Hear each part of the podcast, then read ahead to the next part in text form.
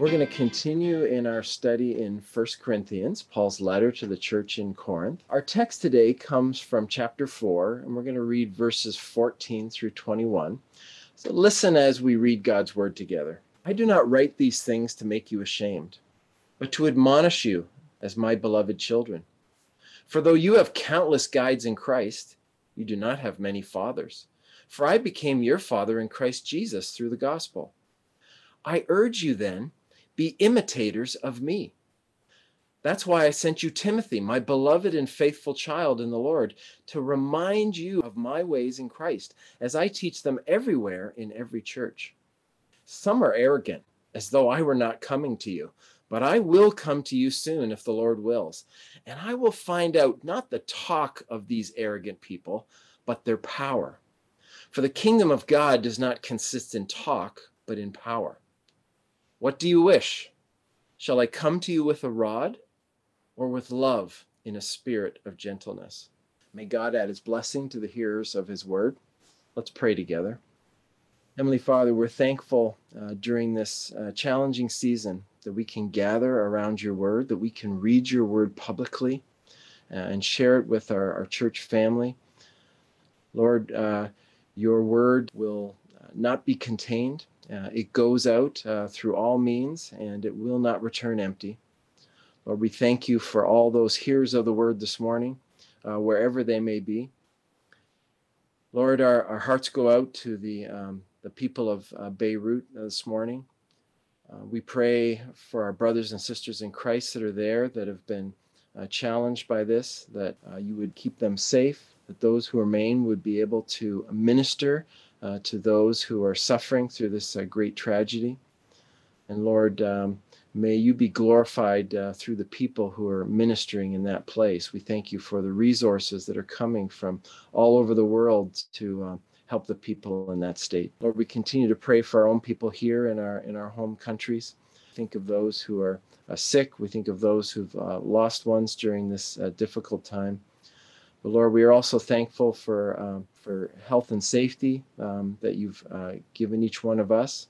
And we pray for your continued blessing over us in our health and uh, in our workplaces. And we pray also for our, our church body that you would uh, bless and build us up. Lord, I pray that you would uh, use this time that we would spend together this morning uh, in your service, that you would use it to um, build up and edify your church. And Lord, may we learn something anew as you illuminate the text this morning and open up our hearts to the teaching from your Holy Spirit. We pray all these things in your name. Amen. Well, the theme from our text today is imitate me. Dr. Carson wrote in one of his books the following Do you ever say to a young Christian, Do you want to know what Christianity is like? Watch me. If you never do, you're unbiblical. Now, hopefully, that jolts you some. Uh, that was no doubt his intention. Living the Christian life is not intended to be in isolation. We're called to bear witness to Christ, to show that we are Christ followers, literally imitators of Christ. How do we best do that? Well, we invite others to watch us, to see Christ reflected in us. Discipleship is about inviting others to observe us, to be taught and mentored by us, and to learn how to live a life in Christ. Now, Paul frequently uh, taught about what it means to be a mentor to others in modeling after Christ. In our text today, he says, I urge you then, be imitators of me, to remind you of my ways in Christ. Later in 1 Corinthians, we will see he says again, Be imitators of me as I am of Christ. In Philippians, he writes, Brothers, join in imitating me. What you have learned and received and heard and seen in me, practice these things, and the God of peace will be with you. In Second Thessalonians, he wrote, For you yourselves know how you ought to imitate us. And in Second Timothy, he writes, You, however, have followed my teaching, my conduct, my aim in life, my faith, my patience, my love, my steadfastness, my persecutions, and sufferings. Now, Paul takes it a step further in sharing how he saw his role as a parent would have toward a child. Again, in our passage, he says, I do not write these things to make you ashamed, but to admonish you as my beloved children. In Galatians, he writes, It is always good to be made much of for a good purpose. And not only when I am present with you, my little children, for whom I am again in the anguish of childbirth until Christ is formed in you. And then in First Thessalonians, he writes, But we were gentle among you, like a nursing mother taking care of her own children. But then he focuses it even further in describing his relationship with believers as that of a father. Now, to help illustrate some principles of this father son relationship, I'm going to use three examples from my childhood that I believe you will also be able to relate to. You must be David Pipe's son. Wait till your father gets home. We can do this the easy way or the hard way. Well, you could ask me, what's your dad like? And I could say, well, if you know me, you pretty much know my dad. Uh, first of all, there's the physical characteristics. So here's a picture of four generations of uh, pipe men. Uh, on the far left is Pastor Norman Pipe, the first Dr. Pipe, and then my father David in the middle, and myself. And yes, I didn't always have gray hair. And that's uh, Jesse uh, sitting between us. Now, my father grew up in a small town in southern Ontario. We'd frequently go back where people would come up to me and say, You must be David Pipe's son. Now, at first blush, uh, that was probably related to how I looked, uh, perhaps compared to when he was uh, the same age as me. But there's another implication of being David Pipe's son. There were some expectations of personality characteristics, even behaviors people would expect that growing up with him that I would have modeled those behaviors, good and bad perhaps. Now I could also tell you that if you wondered what my three sons are like, well, they're certainly each different in some characteristics and behaviors between them, but they definitely share those with me. Dads, our sons are watching us all the time, from the youngest, most impressionable ages all the way through into their transitions into adulthood the characteristics and behaviors that we model for them have lifelong implications. We're never off the clock. They're watching how we react in the good times and the bad, in rejoicing and in heartache, in our successes and in our failures. And ultimately, others will know us by how they know them. Listen to how Paul uses the relationship of a father to other believers in First Thessalonians, he writes, For you know how, like a father with his children, we exhorted each one of you and encouraged you and charged you to walk in a manner worthy of God, who calls you into his own kingdom and glory. In Philemon, he wrote, I appeal to you for my child, Onesimus, whose father I became in my imprisonment.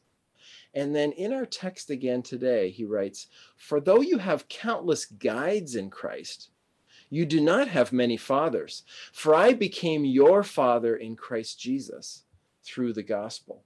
Now, the word guides that Paul uses in today's text is interesting. It can also be translated as tutors. The Greek word he uses uh, would have been well known to the Corinthians, uh, pedagogos. Uh, from this word, we derive pedagogue, ped for child, uh, agogos for leader. So look at this painting uh, from an ancient Greek vase. So it depicts the teacher on the left teaching the pupil who's in the center.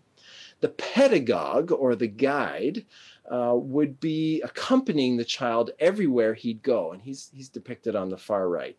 He would accompany the child when they would be traveling to and from the home, where the byways would often be dangerous. He would also carry the tools that the child would need for his learning. He did have authority from the child's father, and he could correct him. I wonder if that's what the rod in, in is in, in his hand is trying to depict.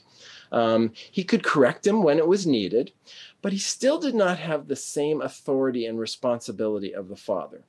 He might have been a slave in, in past eras, um, or later he could have been a paid uh, pedagogue by the father for this task. Now, in our text, it said, For though you have countless guides in Christ, Now, countless can be translated as thousands. So basically, what Paul is saying is you have a whole city of guides in Christ, but you do not have many fathers. For I became your father in Christ Jesus through the gospel. So there's something deeper to this father son relationship. Now, uh, we should take a moment to recap Paul's message to the Corinthians thus far. So, first, what's the problem? Division, immorality, idolatry, theological confusion. Now, we're just in the early parts of the letter. We've only been hearing about the division among them so far. As we read in chapter 1, Paul says, I appeal to you, brothers, by the name of our Lord Jesus Christ, that all of you agree, and that there be no divisions among you, but that you be united in the same mind and the same judgment. For it's been reported to me by Chloe's people that there's quarreling among you, my brothers. Paul structures his response as follows. First of all, in chapter one, he gives thanks for them as a church. Then in chapter two, he reminds them to focus on the wisdom of God. Remember his contrast between the wisdom of God and the so called wisdom of men, uh, which he says is folly. In chapter three, he reminds them to work together for God's kingdom. And he uses three analogies. He talks about the church, the people of God's church, as God's temple. He used the analogy of a field uh, where one person would plant a seed, another person would water, and then God would cause the growth. All of us working together as fellow workers in God's field. And then he used the analogy of God's building.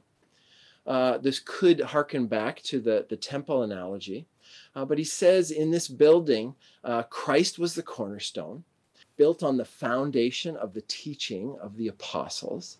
And then each of us, and remember, Pastor used the example of that a Lego brick, each of us is a brick in that building, built up as God's building.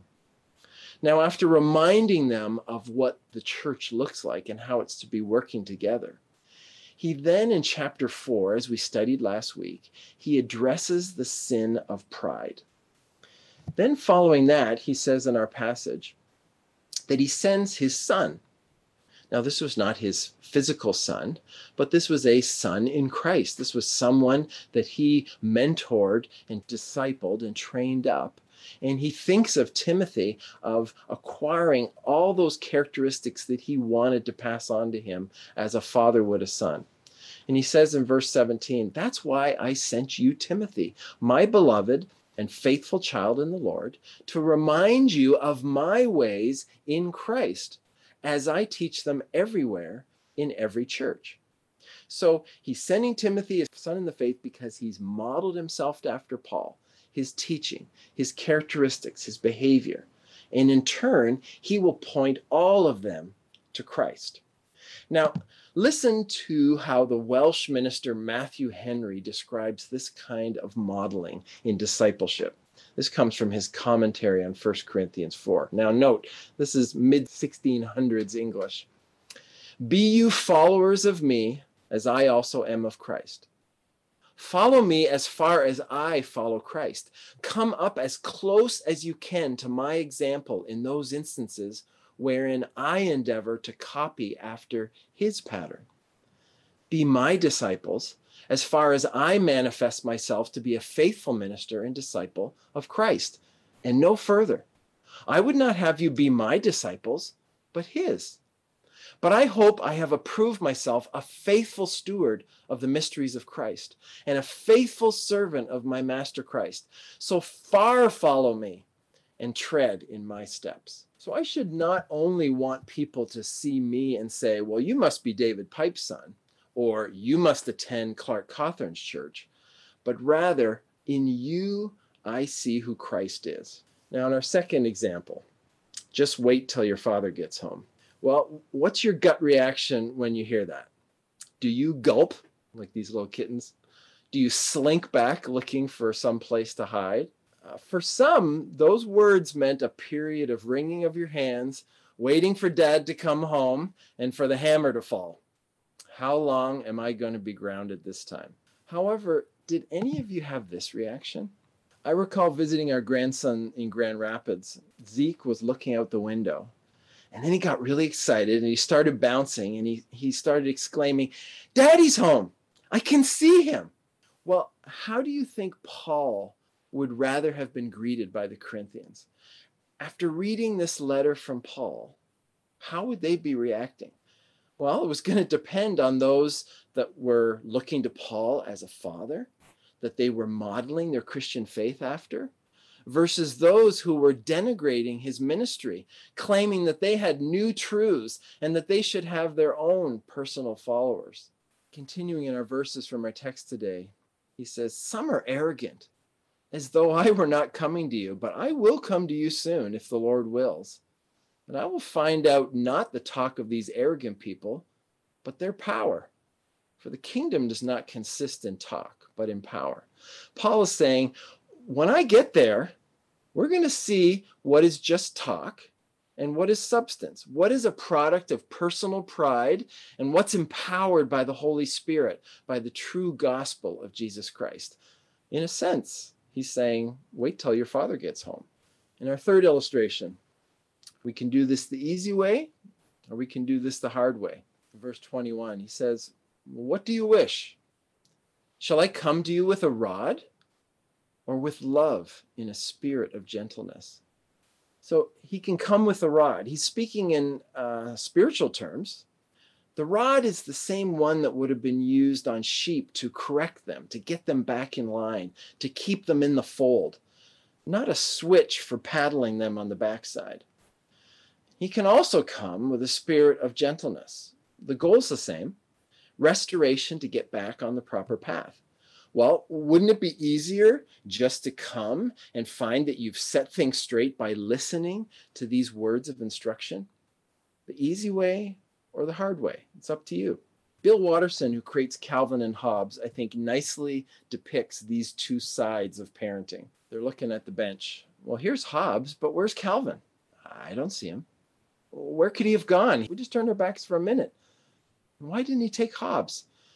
You stay here in case he comes back. I'll go look for him. Okay. and then the dad says, Being a parent is wanting to hug and strangle your kid at the same time. Well, as a father who has lost each of his children at varying times, sometimes at the same time, I can totally relate to this feeling. So, there's another important application of what we studied today. So the father son relationship that Paul is describing here is modeled to perfection in the father son relationship between God the Father and Jesus Christ, God the Son. So we're going to use the examples we've used today in Jesus' example. So, first, you must be David Pipe's son. Jesus said to him, I am the way and the truth and the life. No one comes to the Father except through me. If you had known me, you would have known my Father also. From now on, you do know him and have seen him. Philip said to him, Lord, show us the Father, and it is enough for us. Jesus said to him, Have I been with you so long? You still do not know me, Philip? Whoever has seen me has seen the Father. How can you say, Show us the Father? Do you not believe that I am in the Father and the Father is in me. The words that I say to you, I do not speak in my own authority, but the Father who dwells in me does his works. Believe me that I am in the Father, and the Father is in me, or else believe on account of the works themselves. Comes from John 14. Wait till your Father gets home. Let not your hearts be troubled. Believe in God. Believe also in me. In my Father's house are many rooms. If it were not so, would I have told you that I go to prepare a place for you? And if I go and prepare a place for you, I will come again and will take you to myself, that where I am, you may be also. And you know the way to where I'm going. We can do this the easy way. But we ought always to give thanks to God for you, brothers, beloved by the Lord because God chose you as the firstfruits to be saved through the sanctification by the Spirit and belief in the truth. To this he called you through our gospel, so that you may obtain the glory of our Lord Jesus Christ. So then, brothers, stand firm and hold to the traditions that you were taught by us, either by our spoken word or by our letter. Or we can do this the hard way. And then I saw a great white throne, and him who was seated on it. From his presence, earth and sky fled away. No place was found for them. And I saw the dead, great and small, standing before the throne. And the books were opened. Then another book was opened, which is the book of life. And the dead were judged by what was written in the books, according to what they had done. What are our lessons for today with regards to Paul's call to imitate me? Well, first, our responsibility as fathers. Dads, the time our kids spend with us far exceeds the time the disciples had with Jesus. We are the first Christs that we model for our children. So let's rise to the challenge. And when we fall, which we will at times, let us show them the grace and the redemptive work of Christ in our lives. How about our responsibility as church leaders? Well, the Bible says, be on guard for yourselves and for the flock. We're to shepherd the church. Shepherds are always on the clock. Wolves will come at first opportunity.